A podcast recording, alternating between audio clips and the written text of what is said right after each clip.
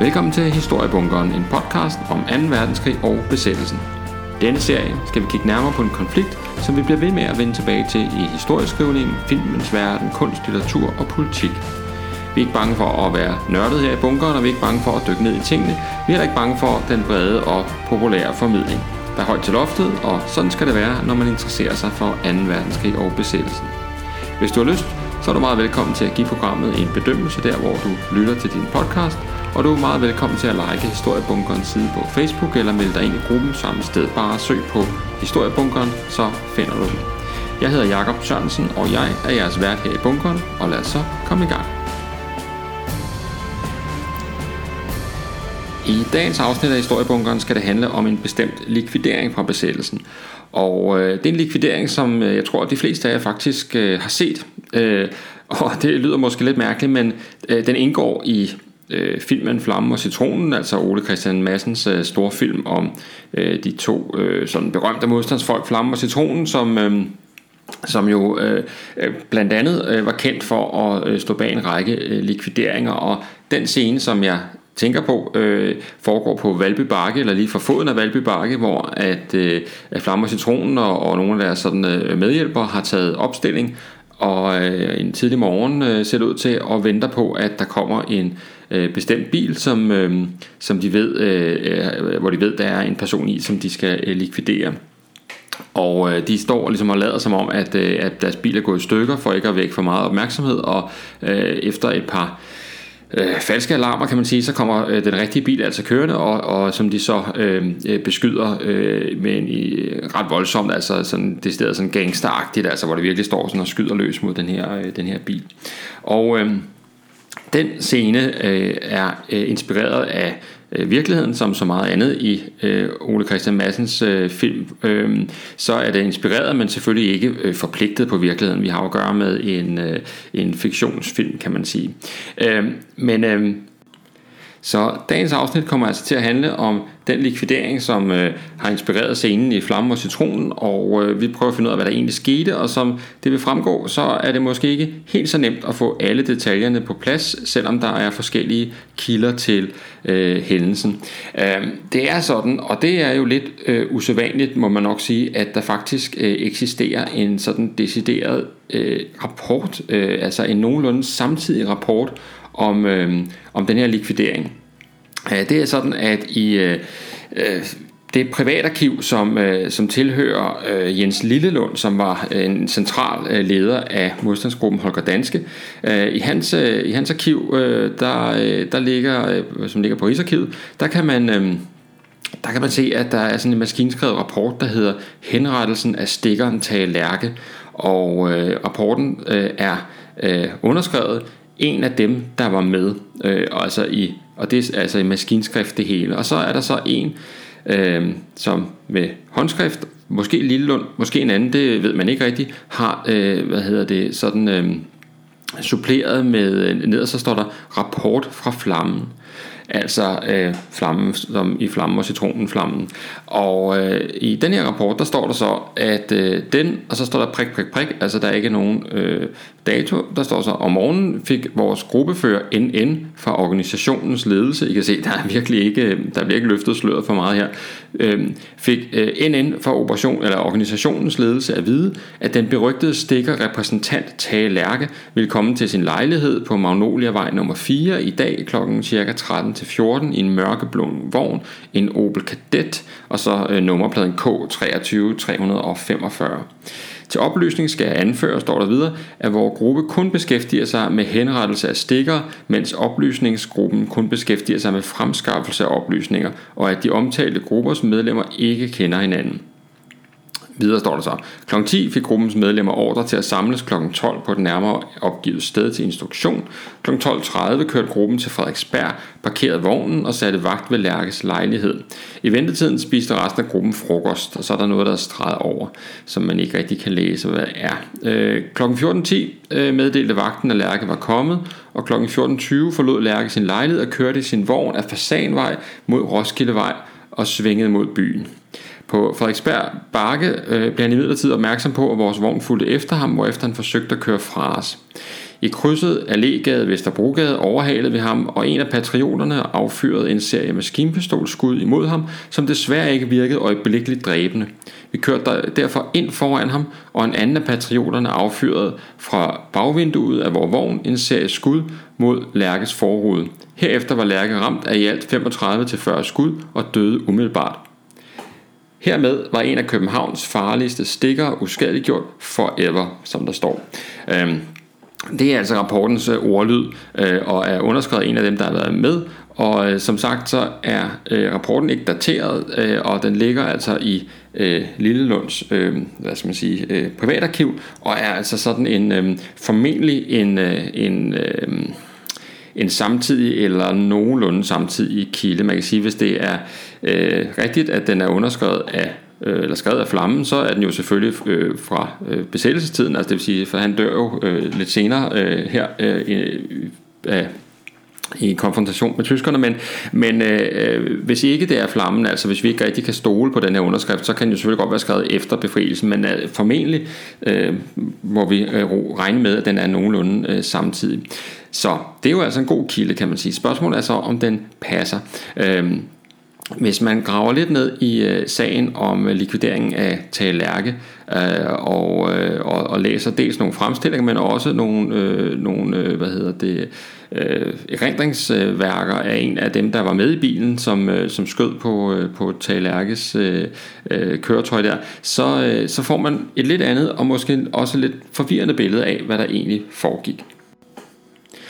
Selv bliver jeg først sådan opmærksom på episoden, da jeg læste øh, Peter Øvig Knudsens øh, bog Efter drabet, som udkom i 2001, og som jo øh, er sådan en øh, meget flot, synes jeg, øh, indsamling af øh, interviews og andet materiale om de her øh, såkaldte stikkerlikvideringer. Og øh, og øh, likvideringerne er jo sådan en, altså er jo en af de mest omdiskuterede modstandsformer, vi overhovedet har med at gøre. Det er klart, at det er, en, det er voldsomt at skulle øh, dræbe andre mennesker, og især når vi har at gøre med, med, øh, med øh, det, man kan kalde, altså hvor man er meget tæt på sit offer, altså at det ikke det er ikke en, en artillerist, der affyrer en granat, som lander et eller andet sted mange kilometer væk. Nej, man er jo helt inde på, øh, på få meters afstand af, af sit offer, og det er klart, det er, det er voldsomt, uanset hvor, hvor meget man synes, at vedkommende har fortjent at, at blive likvideret. Så øhm, så øh, mange modstandsfolk talte jo ikke meget om øh, likvideringerne øh, efter øh, befrielsen, og, øh, og øh, vi kender også til et, øh, en, en, en vis overdødelighed, kan man sige, blandt, øh, blandt øh, modstandsfolk, som har deltaget i likvideringer, som altså begår selvmord i, øh, i, i årene efter øh, befrielsen. Og, øh, og vi ved også, at mange af de her ting selvfølgelig har plaget folk øh, langt op i, i, deres, øh, i deres liv, at, øh, at de har deltaget i de her ting. Øh, det er simpelthen øh, voldsomt øh, at, at være med til, det er der ingen som helst tvivl om. Øh, I øh, Peter Øvis øh, øh, bog, der skriver han om, øh, om øh, den her likvidering, at, øh, at Flammen deltog i likvidering her i april øh, 1944, og, øh, og at øh, onsdag den øh, 19. april, der øh, øh, ved togtiden, der beskriver han, hvordan Flammen og øh, tre andre, altså øh, Citronen og Bent og Hermann fra øh, Holger Danske, øh, sidder og hvad hedder det er samlet og sidder i en stjålet Opel Kaptajn, øh, mens de øh, hvad hedder det får øje på den her øh, mørke Opel Kadett, som de har let efter. Øh, Peter Øvig, han øh, omtaler det som om det her, eller beskriver det som en likvidering, der gjorde øh, øh, meget stort indtryk på, på flammen, og det skal vi lidt senere her øh, finde ud af, hvorfor. Øh, men øh, Øh, Øh, det der står her i Øvis fremstilling, det er, at den bil, de leder efter, der er, øh, der er en førerbilen, som de øh, lang tid har planlagt at likvidere. Øh, og han beskriver også, hvordan Bent, altså den ene af de fire øh, øh, Holger Danske folk, han sidder i, øh, i, hvad hedder det, klappen i kuffertrummet bag bilen med en maskinpistol, da de øh, begynder at køre efter øh, denne her, øh, øh den her Opel Kadett. Øh, og, øh, og Bent, altså som sidder der i klappen, han beskriver så senere hen, og her citerer Øvi, det var flammen, der kørte bilen, citronen sad på forsædet ved siden af ham, på bagsædet sad Hermann, vi åbnede ild, da vi var cirka 50 meter fra den tyske bil, og i det vi overhalede, skød Hermann og citronen en maskinpistolsalve mod chaufføren. Lige efter vi havde passeret ham, råbte de til mig, så er det din tur. Jeg lukkede klappen op og affyrede en maskinpistolby gennem forruden mod manden. Det hele varede kun brøkdele af sekunder. Fantastisk råbte citronen, mens flammen i høj fart fortsatte ind af Vesterbrogade og videre mod nord, hvor de stillede kaptajnen, altså deres bil. Øh, og da de åbnede døren for at stige ud, trillede patronhylster ud af bilen. Altså en dramatisk beskrivelse af et, øh, et øjenvidne, der har været med her. Og øh, øh, allerede her kan man jo faktisk godt fornemme, at der er nogle, nogle nogle afvielser fra øh, den rapport, vi lige har læst før. Altså, øh, her omtales der ikke noget om, at, øh, at øh, Talerke, altså bilens øh, fører, øh, forsøger at køre væk fra dem eller sådan, men det, øh, det kan jo bare være, at han har øh, udladt det af hans øh, gengivelse her. Øh, Peter Øvig, han har talt med øh, en hustru til øh, ham der B. Bertelsen, som, øh, og de to, O.B. Bertelsen og hans kone, de havde en villa på Frederiksberg, og her var både Flamme og Citronen sådan jævnligt øh, gæster. Og, øh, og hun fortæller om, hvordan at øh, de øh, kommer hjem den dag, øh, og øh, at øh, øh, de der øh, finder ud af, at øh, føreren af bilen, altså øh, den bil, de lige har beskudt tidligere på dagen, ikke var øh, den samme, som de havde troet, og at øh, der var øh, en mindreårig, øh, altså en søn, øh, førerens søn, øh, bilen førerens øh, søn, i, var i vognen også. Se, det er jo så her, at den her likvidering, øh, kan man sige, begynder at gå galt, altså øh, fordi at det var jo ikke meningen. Og øh, det var jo bestemt ikke meningen, at, øh, at, der skulle, øh, at det var en anden, der skulle skydes, end den, de havde tænkt sig, og det var heller ikke øh, selvfølgelig meningen, at, øh, at der var et barn, der skulle, øh, der skulle udsættes for det her. Øh, det viser sig, at sønnen er blevet såret og er blevet indlagt på hospitalet, og, øh, og da øh, flammen øh, kommer ud, øh, eller måske citronen, her er kilderne lidt uklar, øh, opdager det her, så... Øh, så har de straks lyst til at, øh, og hvad hedder det, at de bliver selvfølgelig meget oprørte og begynder at, at, at, at ringe rundt for at, at få noget nyt om øh, drengens tilstand. Øh, de, der bliver diskuteret om, om der skal købes noget legetøj, og man kunne sende til ham, eller hvad det nu kunne være.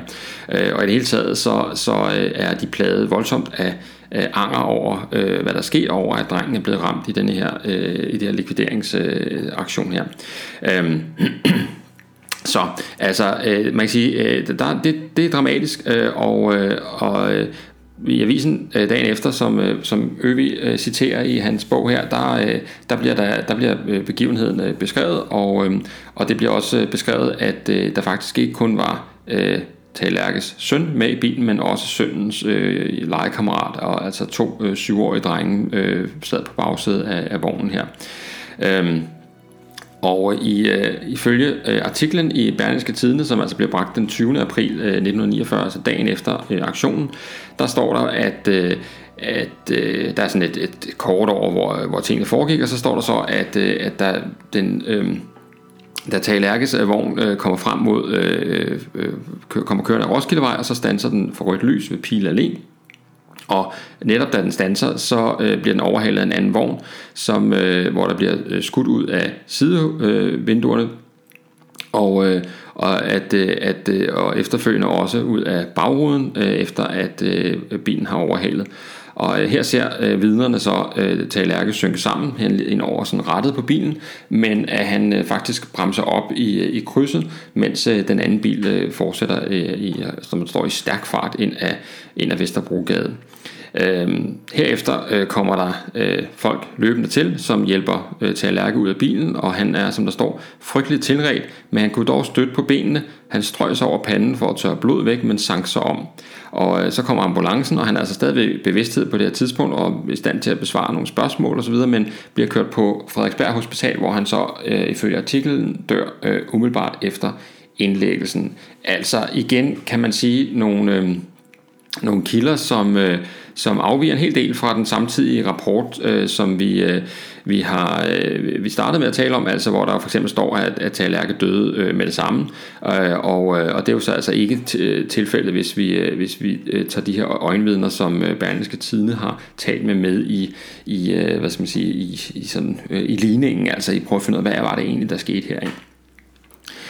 Øhm, det fremgår også, at øh, øh hvad hedder det, Talerke søn øh, er kommet på hospitalet. Han er blevet ramt i, øh, i benet af skud, og han er blevet øh, har fået sådan en sår øh, af øh, øh glassplinter øh, rundt omkring øh, på kroppen. Og til gengæld er kammeraten øh, øh, ikke blevet ramt, men er øh, styrtet væk og har gemt sig i, i, i området, altså i bag nogle træer og sådan lidt. Og, øh, og, øh, og man finder faktisk ud af, at han sådan har et, et, det, der hedder strejfskud gennem blusen, altså han er, er blevet sådan skudt gennem tøjet, men ikke blevet ramt selv, og det er jo sådan, øh, hvad hedder det, så heldigt, som øh, man overhovedet kan forestille sig.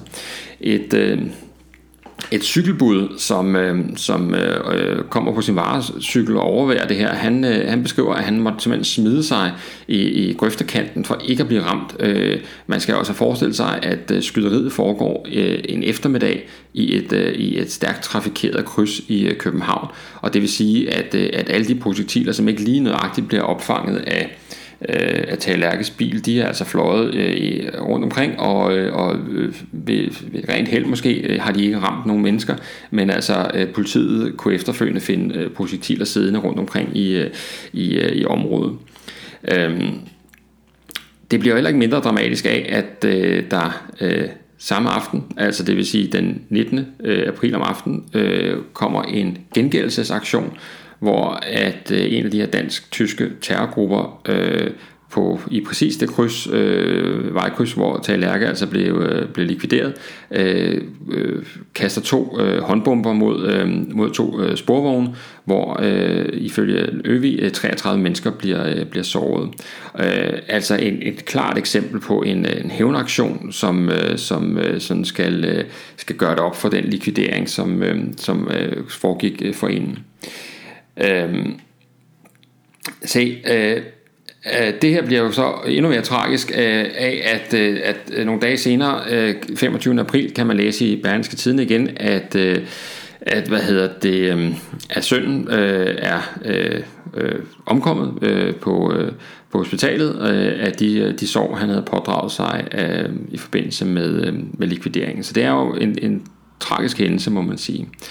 Øh, Se, øh, her øh, bringer Øvi så til sidst i hans beskrivelse af den likvidering øh, rapporten op, som vi startede med at tale om, øh, og med henrettelsen af stikkeren til Lærke, og det er, øh, og han øh, anfører, at det formentlig er et øh, fastneri, altså en, øh, en eller anden form for, for øh, ja, hvad skal man sige, altså øh, fabrikeret, øh, et fabrikeret dokument, som, som ikke beskriver de virkelighed, øh, øh virkelige hændelser øh, 19. april 1944. Og det kan man jo kun øh, give ret i, når man, når man kigger på, hvad, hvad kan man sige, andre kilder øh, supplerer med. Så virker, øh, så virker hvad hedder det, øh, øh beskrivelsen i den øh, formentlig samtidige rapport som noget af en... Øh, som noget af en, hvad hedder det, konstruktion simpelthen.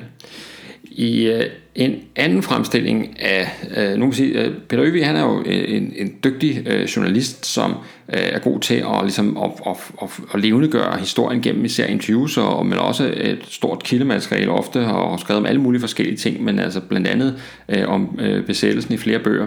Øh, en anden, øh, øh, som har beskrevet denne her... Øh, aktion, det er historikeren øh, Peter Birkelund, som øh, har skrevet en række værker om, øh, om Holger Danske og besættelsen generelt og, og, og modstandsgrupper, og især kan man sige modstandsgrupper er sådan, hvad som kaldes sådan lidt mere borgerlig observans, sådan som man vil nok beskrive Holger Danske.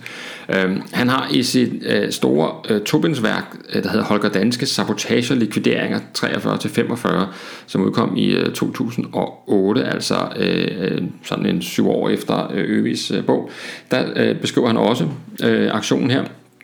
Og, øh, og han beskriver og citerer herfra øh, hans, øh, hans fremstilling, at øh, selve skuddramaets forløb var kort og kontant, og øh, om forløbet hersker der ingen uenighed.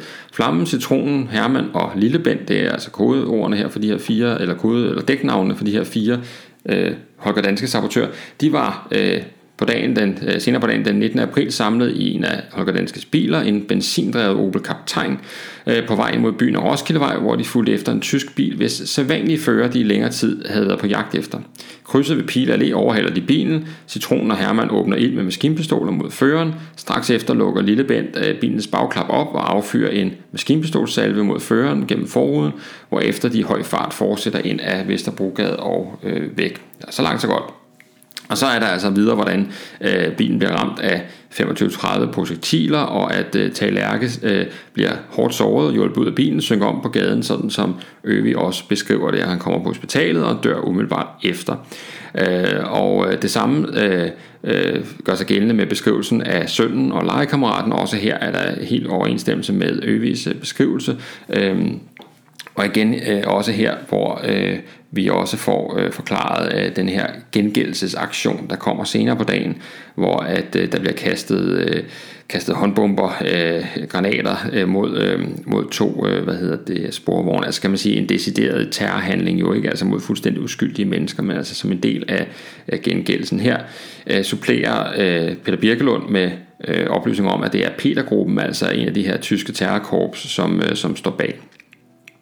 Øhm, så øh, det, som øh, der ligger fast, det er selve forløbet, men det, som øh, der øh, ikke ligger fast ifølge Peter Birkelund, det er jo altså, om det faktisk er den rigtige person, der bliver likvideret. Altså var det Tage Lærke, man var ude efter øh, den, øh, den eftermiddag, øh, den 19. april 1944.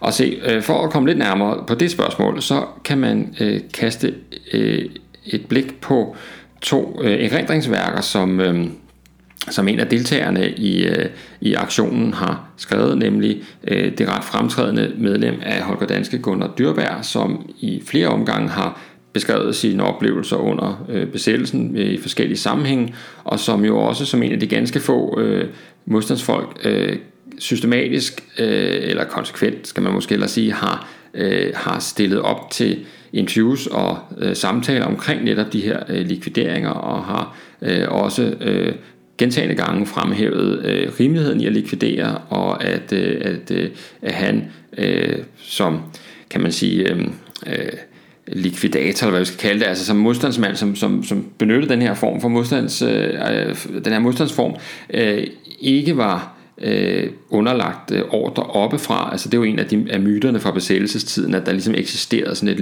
likvideringsudvalg øh, i forbindelse med Frihedsrådet, som, som ligesom nærmest efter sådan en form for rettergang øh, afgjorde, hvem der skulle likvideres, og så fik man sådan ordrene udleveret længere nede i systemet.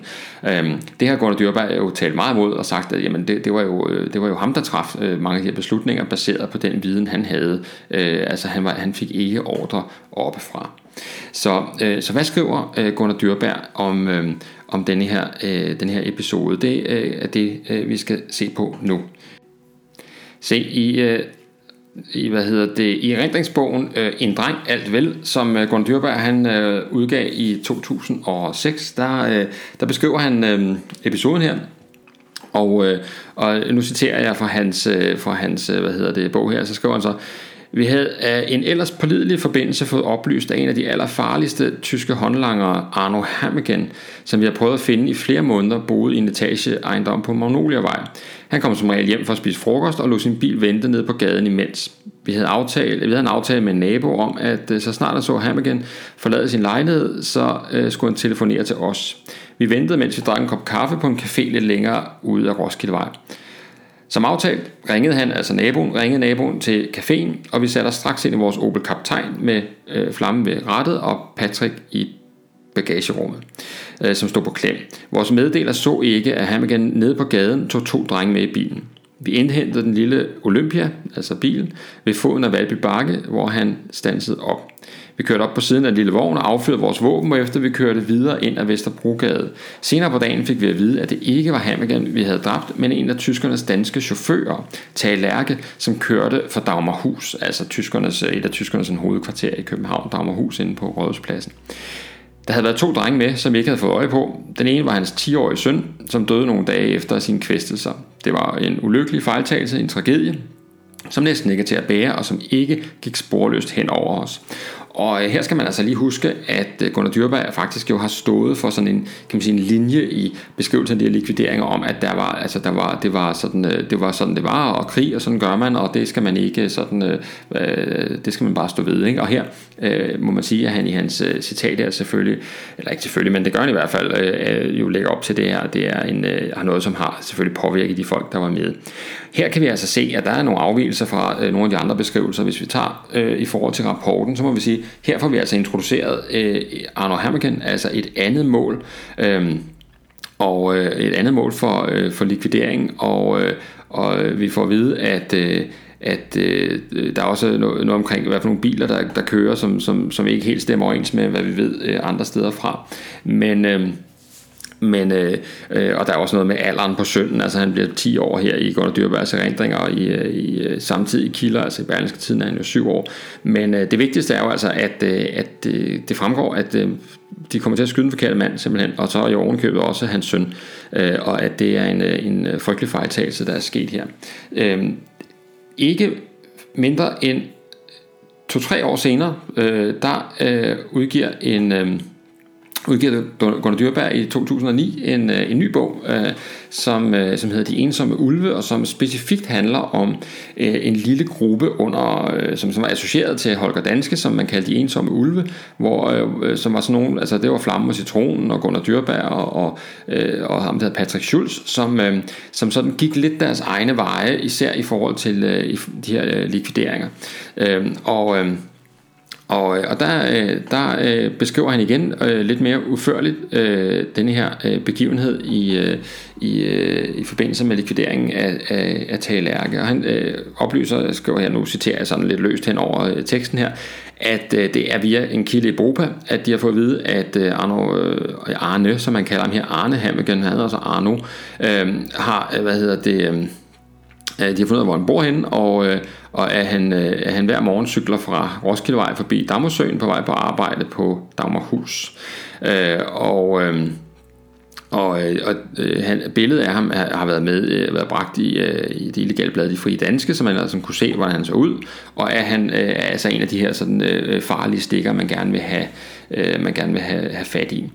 Øhm, så øh, de planlægger altså at gøre det og, øh, øh, og gennemføre denne her øh, aktion, og de får øh, den her aftale med en af beboerne i, øh, i lejligheden, hvor han bor, og, øh, og øh, altså præcis samme historie, kan man sige, som, øh, som før.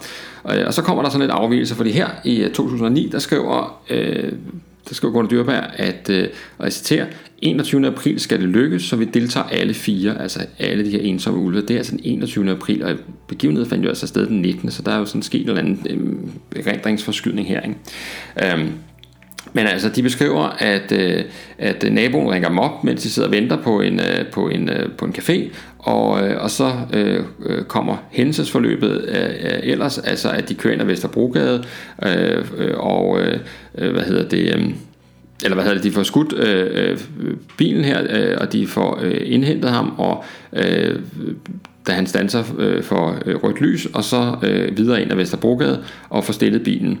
Øh, og også her har vi, har vi gentagelsen det her med de her patronhylster, der triller ud på jorden, da de, da de stiller bilen. Øh, så nævner Gunnar Dyrberg, at naboen ikke har set øh, det her med øh, de to drenge, der blev samlet op, øh, og, øh, og de har heller ikke set dem, da de øh, beskyder bilen. Altså der har de ikke fået øje på drengene. De har sikkert siddet lavt på bagsædet, som ikke har kunne se dem øh, sidefra. Øh, Så står der så, det lykkedes for den ene dreng at komme ud af døren og løbe uskat hjem, mens chaufførens søn kommer på hospitalet med skudsår i det ene ben. Dagen efter hører vi, at det ikke er Hammergen, vi har dræbt, men en af tyskernes danske chauffører, Tage Lærke, som arbejder på Dagmarhus, hvorfra han blandt andet bringer post rundt. Øh, og så står der så, en tysk terrorgruppe øh, kaster dagen efter i samme gadekurs håndgranater ind i to fyldte sporvogne, 28 passagerer for kvæstelser. Øh, drengens sår viser sig at være alvorligere, end vi først troede, og fire dage senere hører vi, at han er død. Øh, så altså igen her øh, kan man sige en skildring af et øjenvidne, altså Gunnar Dyrberg har jo faktisk været med, men øh, også her er der lidt øh, usikkerhed omkring øh, nogle af detaljerne. Øh, der er noget med datoen, der er noget med, hvad der sker med den anden dreng. Altså øh, de andre vidner, øh, øh, som vi har fra aviserne dengang, siger jo, at drengen bliver fundet, i, øh, hvor, mens han gemmer sig, og jo er, sådan, er, er helt øh, konfus. Her øh, bliver det beskrevet, hvordan han bare, øh, bare løber hjem. Øh, tilbage står jo altså, at vi har at gøre med en... Øh, en, øh, en begivenhed, som øh, hvis man kigger på de helt samtidige kilder, altså på den her rapport, som jo altså burde være en fremragende kilde, fordi den er jo er øh, øh dels øh, sandsynligvis altså skrevet af en af aktørerne, men jo altså også øh, er, øh, hvad hedder det, øh, øh forholdsvis detaljeret og, og, og så videre, men øh, den indeholder altså bare ikke de samme oplysninger, som vi ser andre steder i rapporten, som jeg startede med at gennemgå. Der ser man jo, hvordan at det er fremhævet, at Lærke er stikker. Men øh, når man så læser Gunnar Dyrbergs øh, hvad hedder det, beskrivelse senere, så viser det jo sig faktisk, at, øh, at det, det er jo ikke Lærke, der er stikkeren. Det var ham, øh, Hermigen, der var stikkeren, som, øh, som man jo altså ikke får ham på. Og at Lærke jo altså, øh, om man så må sige, bare øh, arbejder for tyskerne, og, og blandt andet kører, er chauffør og kører post rundt og den slags. Altså noget, man jo langt fra kan betegnes som stikkervirksomhed. Uh, naturligvis uh, har han jo krydset en grænse af muligt andet ved at tage arbejde for, direkte for tyskerne, men han der er jo ikke noget, hvad vi ved af i hvert fald i den her sammenhæng, der er jo ikke noget, der tyder på, at hans uh, aktiviteter har på den måde øh, direkte sat, øh, sat modstandsfolks liv øh, på spil. Øh, så det er jo altså en, en lidt sparet affære, at man skal øh, få ud af sådan en, øh, øh sådan en begivenhed, når man, øh, når man, hvad hedder det, øh, når man kigger på dels nogle fremstillinger, og, men altså også hvad vi kan kalde original kildemateriale og erindringsmateriale. Og det giver altså en god understregning af, hvor svært det er, øh, nogle gange i hvert fald, at øh, skrive historie øh, og finde ud af, hvad der egentlig skete. Altså noget så banalt som, hvad skete der egentlig? Det er en, øh, kan være en udfordring. Øh, her har vi øh, øh, øjenvidner, altså førstehåndskilder, som jo normalt vil være at foretrække. Øh, som, øh, hvis man kigger på Gunnar Dyrbergs øh, to erindringer, jamen så, så er der oplysninger, som, som skifter undervejs. Øh, øh, og det, det er små ting, det er jeg godt klar over, men, men øh, det siger jo lidt om, øh, hvor svære... Øh, hvor svært det er øh, at have med øjenvidner at gøre, for eksempel, hvor, hvor vanskeligt øh, det er at huske ting præcist, og, øh, og hvordan vi også jo øh, hen ad vejen godt kan ændre på nogle historier og, øh, og, og huske galt og komme til at blande ting sammen osv. Og, og så kan man sige, så er Gunnar Dyrberg i det her tilfælde bøger jo skrevet lang, lang, lang tid efter, efter begivenheden fandt sted, så der er jo, der er jo mange ting, der kan have påvirket hans erindringer. Han kan få nogle ting at vide i mellemtiden, som, som, har, som har ændret på hans, hans erindringer, og han kan have glemt noget, han kan have lagt noget til osv. osv.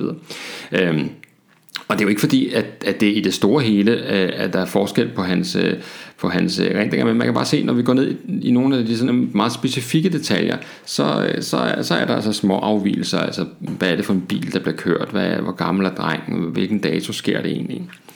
Øhm, den, øh, den hævnaktion, som øh, bliver øh, udført af, øh, om aftenen mod de her to sporvogne, det er, øh, det er som sagt folk fra det, der hedder Petergruppen, øh, som, øh, som øh, står bag. Det er øh, de to, øh, den ene hedder Otto Wagner, og den anden hedder Walter Glæsner, som, øh, som hvad hedder det... Øh, som står bag. Otto Wagner, han er øh, sådan øh, SS Oberscharführer, som det hedder, og har øh, været i Petergruppen fra januar 1944 frem til befrielsen. Petergruppen det er jo sådan en organisation, som ligesom bekæmpede meget direkte modstandsbevægelsen, øh, og, men altså også stod for de her sådan, øh, øh, terroragtige aktioner, som sådan skulle gøre modstandskampen upopulær, altså øh, blandt andet øh, og, øh, hvad hedder det, øh, sabotagen og bombesprængningerne i Tivoli. Øh, øh, Otto Wagner bliver anholdt øh, efter befrielsen og, øh, og får øh, 10 års fængsel den 27. januar 1949 ved Københavns Byret.